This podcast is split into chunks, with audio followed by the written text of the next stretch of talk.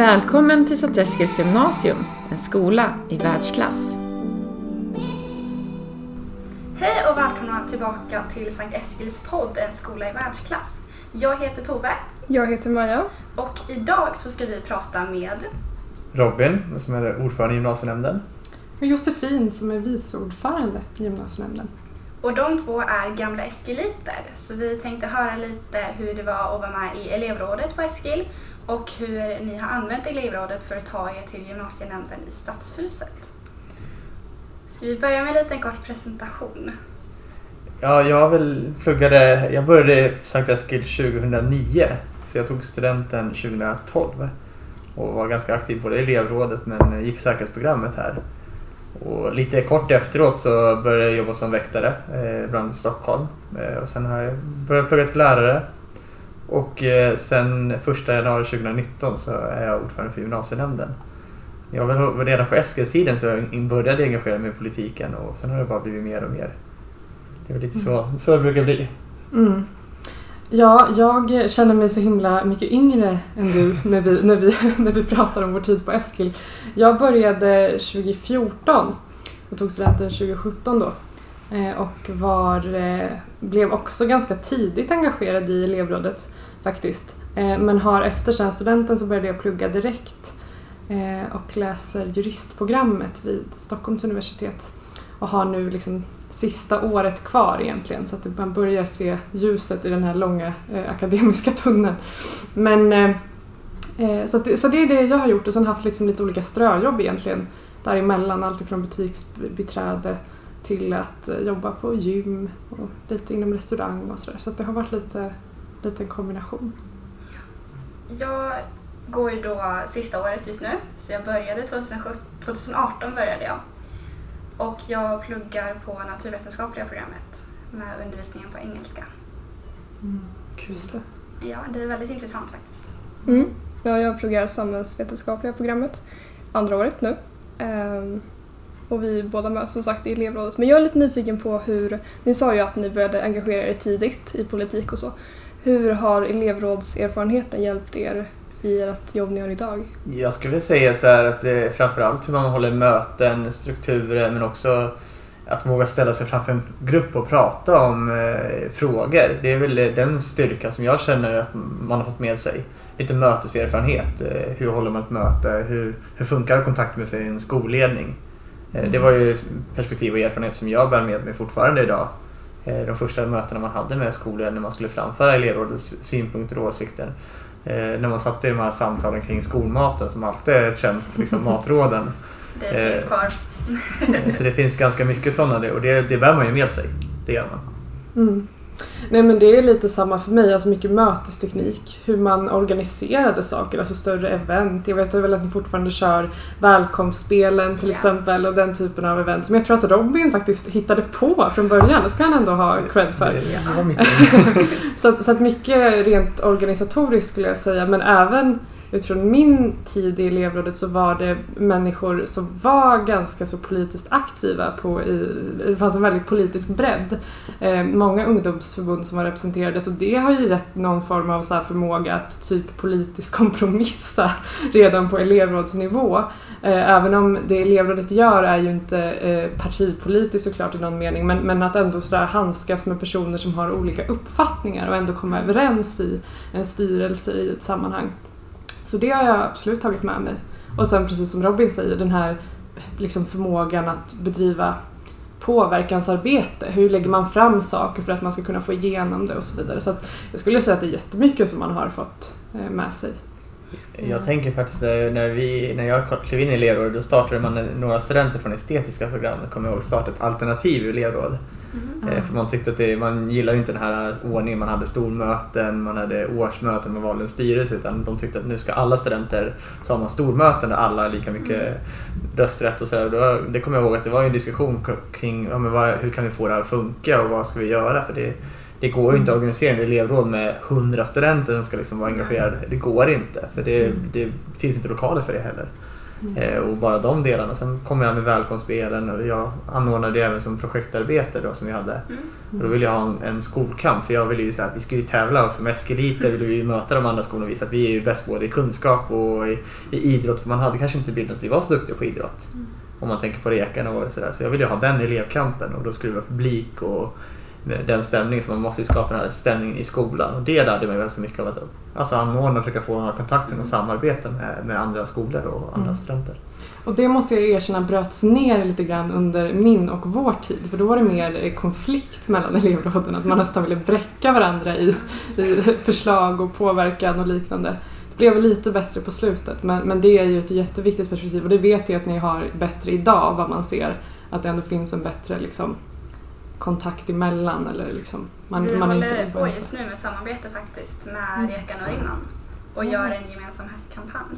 Är det det här Mm. med kläder och sånt? Nej? Nej, idag blir, i år blir det lite annorlunda. Ja. Men vi har Spännande. försökt inte ge ut så mycket information just nu. Mhm. Utan vi försöker Ja. att eh, göra allting samtidigt som alla andra skolor. Nu känner jag att jag varit lite som politiker och försöker fiska. Vad kan det vara för Ja, intressant? exakt. vi, ska, vi ska hänga på er Instagram då, eller något Ja. sånt där med andra ord för att få ta del. Ja, men vad spännande. Precis. Ja, vad spännande. Mm. Så det börjar närma sig nu. Mm. Men jag kan måste säga så varje gång jag ser att Eskil har sin, sina välkomstspel, även när, när du började. Mm. Jag blir liksom lite så varm som gammal elev och sagt det bara. Men det här satt vi och diskuterade på innan jag klev av och verkligen nu ska vi göra det för första gången och verkligen Mm. få det att bli bra och man ser att det verkligen lever kvar. Eh, Jag tror inte att alla vet om hur mycket tid och tankar och planering som finns bakom det. Men det är ju fort, är, alltså jag blir bara varm och glad liksom. Åh, äntligen finns det här kvar. Åh, vad bra. Jag vet att jag och Sandra som eh, har suttit med i elevrådet, vi började innan vi slutade inför sommaren att planera välkomstspelen för att vi skulle ha en liten grund på det. Mm. Och sen träffades vi också innan skolan började för att Mm. färdigställa allting, se till vad vi behövde och sådär. Mm. Så det går in ganska många timmar som du säger. Mm. Mm. Och det är mycket som inte syns. Ja, det, det är otroligt stor påverkan på att klasserna får en bra sammanhållning. Alltså det är en otroligt bra grej. Liksom. Mm. Att det lever kvar är inte konstigt. Liksom. Nej. Och att man får chans att ha det direkt tänker jag. För många gånger så gör man ju den här typen av lära känna aktiviteter kanske inför ett lov eller liknande och då kommer man på att men gud varför har vi inte hängt mer eller varför har jag inte pratat med den där personen Ja, mer eller så. Så det Ja. behövs ju från början. Mm. Men jag tror att generellt att som elevrådsverksamhet att det är kanske lite samma problem och utmaningar man hela tiden brottas med. Alltså jag vet på min tid så var det mycket det här att hur ska vi få fler elever från till exempel yrkesprogrammen att vara aktiva. Jag kan tänka mig att det kanske fortfarande finns en viss underrepresentation och så vidare. Att det, jag tror att mycket av det här, man måste ju hela tiden kontinuerligt jobba med de här sakerna för det, så fort det kommer en ny styrelse så får man ju någonstans nästan börja om. Ja, det blir lite så. Att ju fler som engagerar sig så måste man gå igenom nya saker igen. Mm. Vilket också kan leda till att fler får bättre koll på vad det är som gäller och vad som händer. Mm. Så det är både positivt och negativt Mm. med när folk kommer in i styrelsen och elevråd och sådär. Men Mm. jag tänker lite som jag och Josefin, vi är ju, både jag och Josefin går ju som relativt unga i, i politiken. Ja. Man, man Mm. tänker en politiker så tänker man kanske inte på två personer under 30 år som sitter och leder en nämnd Ja. eller ansvar för någonting. Utan jag tror att det är viktigt också att veta att det är ju eleverna själva som kan påverka sin framtid. Och där tror jag man, och det tycker jag Eskil har varit ganska duktiga på under väldigt många år om man jämför med många skolor. Att eh, ni har ett väldigt aktivt elevråd vilket gör också att ni kan påverka både utbildningen men också vilka frågor skolan ska driva. Mm. För det finns ju utmaningar som, som ni som elever ser som kanske inte politiken ser som vi kommer representerar eller som skolledningen ser. Mm. Och då är det viktigt med att ha stark elevdemokrati. tror jag är jätteviktigt. Mm. Och vi har ju bra kontakt med ledningen också. Mm. Och vi, har vi frågor så kan vi alltid skicka iväg någonting och så får vi svar väldigt tidigt och väldigt snabbt. Mm. Mm. Så det, det är också en fördel Mm. att man vet var man kan vända sig och Mm. att det går rätt fort. Mm. Så att ingenting hamnar på, ja men det blir inte lagt på is liksom. Nej. Och det har ju Josefin, du har ju varit på med lite där att vi måste få fler träffar med elevrådet här under, Ja. under Ja. åren. Liksom. Absolut. Och det, det är ju absolut en poäng att vi behöver få med elevrådet när vi ja, men som nämnt träffar skolorna. Men det är ju Mm. självklart att elevrådet ska vara där och göra, ge ge gehör. För ni Mm. vet ju vad eleverna begär och eller Mm. önskar. Mm. Och ska ni kunna påverka så behöver ni påverka alla, alla Mm. led. Ja. Och för oss är det ju jätteviktigt att ta del av vad eleverna vill. Mm. Nej, men mötena som vi elevrådet har med gymnasienämnderna är ju väldigt givande. Både för oss som elever och Mm. som er för nämnden. Mm. Så att det, det är en väldigt bra tanke i det. Och man, jag tycker man får ut någonting av det. Så Mm. det är absolut superbra.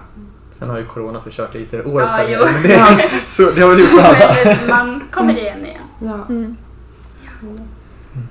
Men har ni lite fler frågor till oss tänker jag, lite från eh, gymnasiet och vad vi gör eller vad vi har tagit vägen efteråt? Ja, alltså det här med hur kom ni på att ja, men jag vill sitta med i gymnasienämnden? Om det var någonting som ni hade i tankarna tidigt eller om det har kommit under åren efter studenten? Jag, jag tycker det är lite kul för att jag engagerade mig 2009. Mm. Eh, Då var det en helt annan majoritet i Eskilstuna. Men det var ju egentligen det var ju en sakfråga som fick mig bara, nej men nu, det här går inte, nu måste jag engagera mig och lite så här stå på bar- barrikaden och säga nej det här går inte i samhället, nu måste vi ändra. Eh, Och den frågan, det var ju egentligen en skolfråga. Eh, Jag hade ingen tankar för att jag skulle bli politiker eller hålla på med politik idag. Utan det har ju varit en hobby, ett litet intresse. Eh, Sen fick man förmånen att engagera sig. Sen fick, frågade mitt parti om jag skulle vilja sitta i gymnasienämnden eller som ordförande och då vart jag jätteglad. Ja. Eh, För det är, det är frågor som ligger mig varmt om hjärtat. Eh, Och jag tänker tillbaka mycket på min egen tid också självklart. Mm. Nej men eh, det var, alltså vi har en ganska liknande situation. Jag engagerade mig i SSU då, ungdomsförbundet, när jag gick på gymnasiet. Jag hade kallat mig sosse i ganska många år och höll på och bråkat med Eh, sådana som Robin på Twitter typ. Men insåg att det kanske inte var så konstruktivt så då tog jag steget in i ändå ett mer eh, liksom, ordentligt engagemang. Eh, och sen har ju det också varit på lite olika nivåer. Jag tror att jag har varit väldigt aktiv för att jag tyckte att det har varit så roligt att man går på mycket möten, man engagerar sig i olika, i olika delar av en partiorganisation. Och sen så Eh, fick jag också det fina förtroendet av våra medlemmar att, att eh, sitta som vice ordförande i, i nämnden. Så att det är ju ingenting, jag tror det talar för oss båda när man säger att det är ingenting som man planerar eller liksom strävar mot eller sådär utan man har ju ett, väldigt- en väldigt starkt intresse och eh, politiska idéer. Eh, och sen så eh, är det ju bara roligt om man får förtroende att kunna vara med och, och förverkliga dem lite mer. Liksom. Eh, och sen eh, från mitt fall, jag tror att vi har även ganska liknande bakgrund där. Att jag kommer från en familj som är fullständigt opolitisk egentligen. Alltså man har inte pratat politik hemma så mycket. Eh, har inte liksom en stor släkt som har, i generationer har haft kommunalrådsposter och liknande utan, utan har ju bara tyckt själv att det är intressant och kul. Och då har man kanske en bild av att det är väldigt svårt att få förtroendeuppdrag eller att det är väldigt svårt att kunna vara med och påverka på olika nivåer. Eh, men i den liksom representa demokratin vi lever i så är det ju så att vem som helst som är väldigt driven och engagerad kan ju faktiskt komma till positioner där man kan påverka. Eh, oavsett ålder egentligen. Mm. Nej, men jag tror att det är väldigt viktigt för många unga att höra det att det ligger inte så långt bort egentligen. Nej. Utan om man faktiskt vill någonting så ska man satsa på det och man ska jobba för det. Så Mm. att har man en tanke som man vill så ska man köra på det. Jag tror det är viktigt, precis som egentligen i elevrådet också. Man Ja. samlar på sig erfarenheter. De erfarenheterna berikar en. Mm. Eh, Jag kommer ju inte hålla på med politik hela mitt liv. Det, Mm. det vore väldigt märkligt om jag håller på i 40-50 år till. Eh, Mm. Visst, jag tycker det är jättekul men eh, Mm. man vet ju också att det är ett förtroendeuppdrag och det har man en Mm. begränsad tid. Det jag vill ha är så mycket erfarenhet att kunna gå vidare i nästa steg, vad, vad, Mm. vad det nu blir. Och det där är väldigt viktigt för många som, för framförallt upplever jag när man träffar kanske lite yngre människor så ställer man ju frågor som typ så här eh, hur är det att eh, ha politik som arbete eller hur är det att jobba med politik? Alltså det är ju inget arbete utan det är ett förtroendeuppdrag under en begränsad tid. Eh, och sen förstår jag att det kan uppfattas som ett jobb eh, i någon mening men men det är ju ett förtroendeuppdrag och det är ganska farligt om man glömmer bort det. Om man börjar ta för givet att jo men den här posten har jag haft nu i 15 år så att jag ska alltid sitta på den här stolen. Och jag tror också att man kanske då tenderar att tappa lite visionerna och idéerna och att inte bara sitta och förvalta utan faktiskt försöka göra något nytt. Så att eh, där har vi nog båda sett liksom vikten av det här att både försöka, trots att vi är ju unga, men försöka få liksom en viss liksom arbetslivserfarenhet inom lite olika områden, eh, studera om man nu vill göra det, eh, att ha någonting att falla tillbaka på för att det, man vet aldrig vad man kommer göra i framtiden men det är kul så länge man får chansen att vara med. Dels det, sen måste man tänka som, som ni som är engagerade nu att Mm. Ja, men det ska man påverka samhället så ska man kunna göra det oavsett om man är 40 eller 20 eller 18 eller hur gammal man är. Mm. Utan jag tror att det är viktigt att kunna känna att man kan påverka sin vardag och få den friheten att kunna göra det. Mm. Och det ska man vara ganska ödmjuk för. Att, och jag tror tyvärr att för väldigt få unga tar det steget att engagera sig i både partipolitiken eller i de sammanhangen och forumen och det tycker jag är synd. Mm. För jag tror att ska vi kunna få ett samhälle att utvecklas då behöver ju alla grupper göra, göra sin röst hörd. Mm. Eh, och därför tror jag att det är jätteviktigt. Och det var ju det, det som elevrådet också hjälpte. Jag har jättemånga kompisar som var med i elevrådet på Eskil och de gör alla möjliga saker idag. Och det är ganska fantastiskt att se hur mycket man har lärt sig från den tiden. Mm. eh, och med sig. Och det säger nästan alla som ni kommer träffa. Om ni träffar flera som har lämnat elevrådet en gång i tiden kommer säga att du jag lärde mig så mycket på Eskil. Mm. Mm. Jag kommer ju fortfarande ihåg när vi skulle måla om elevrådsrummet till den här gröna färgen som jag vet, jag tror ni målade om. det, Vi målade över den spygröna färgen som Robin tyckte var rimlig att Så vi hade ju alla möjliga tankar. Man, man kommer ju ihåg liksom när man gör, hade det här tillhållet och hängde där och diskuterade. Och, Ja. Alltså det är ju minnen man bär med sig. Mm. Eh, Och det, det är rätt roliga minnen. Mm. Elevrådet gjorde ju i min tid i alla fall ganska mycket roligare på gymnasiet. Mm. Sen var man kanske inte jättepopulär alltid i klassen när man sa ja du, du är elevrådsnissen. Men, Nej, men, det, men eh, när det kom till studenten och när det kom studentbalen skulle planeras, då ville alla prata med. Då var det intressant. Men det är, det är kanske inte alltid tacksamt att engagera sig men, Nej. Men det är oftast uppskattat. Ja, nej, jag hade lite lärare också, så jag ska inte hänga ut någon här eh, i, i Eskilpodden, men som ibland kunde höja lite på ögonbrynen för man tyckte att man var borta för mycket. Eller sådär. Även om elevrådsverksamhet får man ju delta vid och det ändå ska ju utgöra en grund för giltig frånvaro, men det kunde ju ändå, folk kunde ha synpunkter på det. Mm. Eh, Men det eh, är ju bara strunta i, tycker jag. Mm. Så länge man ändå kan klara av sina studier. Precis. Ja. Jag är faktiskt lite besviken. Där färgen i det där rummet försvann. För tan- Tanken var ju att färgen skulle försvinna över tid men alla som skulle lämna styrelserna skulle skriva sina namn och årtal. Så det skulle bli så här memory wall. Ah, ja. tänkte vi från början. Mm. Bara för att det kan vara en kul sak att bära Mm. med sig. Jag tänker liksom på vilka som har studerat här på tidigare. Vi har Maria Wetterstrand, Ulf Kristersson. Mm. Eh, Vi har ju jättemånga personer. Vi har flera från gruppen Kent som har varit här studerat på Eskil. Det är ju ganska kul att kunna Mm. ha de minnena. Precis som de som engagerar sig i elevrådet vore ju kul att kunna ha dem, Mm. någon minnesväg för det. Det var det som var tanken bakom det. Tills andra tyckte att det inte skulle vara så. Eller åtminstone tyckte att det finns finare färger än limegrön. Jag röstade faktiskt en annan färg. Har ni någon gång känt att er ålder håller er tillbaka? I både elevrådet och i politiken? Mm. Alltså, både ja och nej. Jag tror att för min del så är det nog eh, att så här, kombinationen att vara ung och att vara tjej är ju inte alltid jättekul. Eh, och det är väl kanske för att eh, jag har känt att jag behöver nästan överbevisa att jag är tillräckligt kompetent för att ta mig an vissa frågor och sådär. Eh, och, eh, så, så det är ju en sån aspekt. Men sen så är det klart att det kan vara ett ganska så tufft klimat att vara eh, ung tjej och engagerad. Det, det stöter ni säkert på i er vardag också, bara genom er blotta existens, typ, utan att man är liksom en offentlig person på något sätt som inte jag heller är. Men, men eh, generellt sett så skulle jag säga inte längre, men, men i början.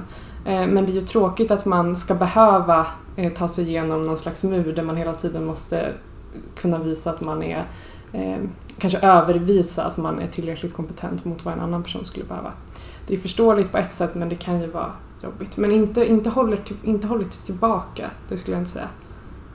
Nej, jag skulle inte heller säga att jag håller tillbaka utan snarare att eh, nu har inte jag eh, den delen utifrån från min kön utan snarare kanske snarare min ålder. Mm. Och där har jag väl känt att jag, okej, ska jag kunna hävda mig i de här sammanhangen då måste jag alltså vara mer påläst än de flesta andra och Mm. eh, vara eh, mer engagerad och visa den, den delen för att bli accepterad någonstans. Och det tror jag är en ganska viktig del. Men samtidigt så är det ju också, är det fler som engagerar sig då kommer ju också den här barriären och tröskeln flyttas. Så det är väl lite det jag hoppas på att när jag försvinner så kommer fler andra unga ta vid. Mm. Och de kanske inte möter ett motstånd utan det kommer snarare vara vad kul att du är här och vad engagerar dig. Mm. Men det märker jag när jag träffar i kanske andra sammanhang, kanske inte Eskilstuna just utan när jag representerar gymnasienämnden i andra delar av kommunen. Att jaha, du är ung så nu måste du, då försöker man sätta sig lite på prov där. Mm. Men där är det viktigt att försöka sätta sig in i frågorna och vara ödmjuk för att jag vet inte allt. Och det är ju det som är ganska skönt också, att veta att som politiker förväntas man inte veta allt. Mm. Och har man en ödmjuk inställning till det, då Mm. får du också ett bättre bemötande. Det tror Mm. jag man ska vara generellt i livet. Mm. Men det är lite tuffare att vara ung, men jag tror att det, är vi unga engagerade så, gör det, så kommer det bli skillnad. Mm. Och jag tror också att det är, många kanske kan ha fördomen om att man är ung så kanske man är lättare att jag vet inte, övertyga eller köra med eller liksom lite den grejen. Men det tror jag båda som känner oss två kanske vet att det inte är så eh, lätt. Men, men eh, det handlar ju återigen, det får man ju visa att man är en person som ändå står eh, pall och kan fatta tuffa beslut och kan eh, argumentera väl för sin sak och inte räds diskussioner. Sen tror jag man ska vara ödmjuk och ställa frågor och ta stöd av, av de äldre också som finns. Ja, absolut. Eh, för det blir, ökar ju både vår respekt och acceptansen att eh, även om jobbar man tillsammans som ett team då blir det också bra. Så det är Mm. inte bara nackdel att vara ung utan det finns också fördelar att är man villig att lyssna och lära och så kommer det bli bra. Mm. Avslutningsvis så skulle vi, vilja- vi vilja fråga er om ni har något tips till årets årskurs 9 som ska söka till gymnasiet snart. Oj. Nej, men jag tror att man ska tänka generellt vad, vad vill man göra i, i, i livet och framförallt vad förväntas man av sin studietid. För gymnasiet är ändå tre år och man ska ha kul längs vägen och det är viktigt att tänka på. Sen har vi väldigt, väldigt bra utbildningar både i, i Eskilstuna och på Eskil också har vi väldigt bra utbildning. Eh, Så jag tror det är viktigt att tänka på vad, här kan du faktiskt studera till estet men du kan också samtidigt bli plugga till jurist igen om du skulle göra det. Utan man ska verkligen ta tillvara på den här tiden och eh, kunna påverka också och engagera Mm. sig. Och det kan man verkligen göra på den här skolan. Ja men verkligen, och just det där att försöka, jag förstår att det är svårt, men att försöka att lite, lite grann tänka själv. Jag vet att ni har pratat om det i något tidigare poddavsnitt där, att kanske inte bara gå på vad vill mina kompisar läsa och så vidare, utan försöka ändå eh, tänka till sig själv. Eh, och sen helt enkelt kolla upp, inte köpa kanske rykten om olika skolor, inte köpa bilden av att ja, men den här skolan är si och så, utan faktiskt kolla upp hur ser det ut med betygsresultat, hur ser det ut med eh, lokaler, vad man, nu, vad man nu bryr sig om, vad, vad, vilka program erbjuds och så vidare. Så att man har någon slags egen, bildar sin egen uppfattning om de olika, olika skolorna. Eh, och sen tycker jag ett, ett bra tips i, i dessa tider, nu när det både är digitala öppet hus och eh, allmän digitaliserad samtid, är att kanske kolla in sociala medier för skolorna. Där tror jag lätt man kan få en liten känsla för hur skolan är och även eh, vad som händer på, på skolan. Och jag kan väl säga att jag är jättestolt över min Eskilstid. Alltså jag Ja. har lärt mig så mycket. Jag skulle, skulle jag göra samma val idag igen och söka gymnasiet då hade jag sökt samma skola, samma Ja. utbildning för jag är jättenöjd. Ja. Eh, Sen inte vad jag jobbar med idag men Nej men samma här, jag hade aldrig velat eh, gå på någon annan skola än på Sankt Eskil när jag gick på gymnasiet och jag är jättestolt och glad för den tiden och jag hoppas att fler tar den chansen att få eh, tre så eh, fantastiska gymnasieår. För även om det är en liksom, fas i livet som kan vara tuff periodvis och sådär så måste man då gå på en skola där man känner sig, man känner sig trygg och där man får liksom, förutsättningar att kunna lära sig och det tycker jag verkligen man fick på, på Eskil. Bra avslutande ord. Ja, Ja, vi får tacka er Robin och Josefin. Tack så mycket för Det att är du vi kom. som ska tacka.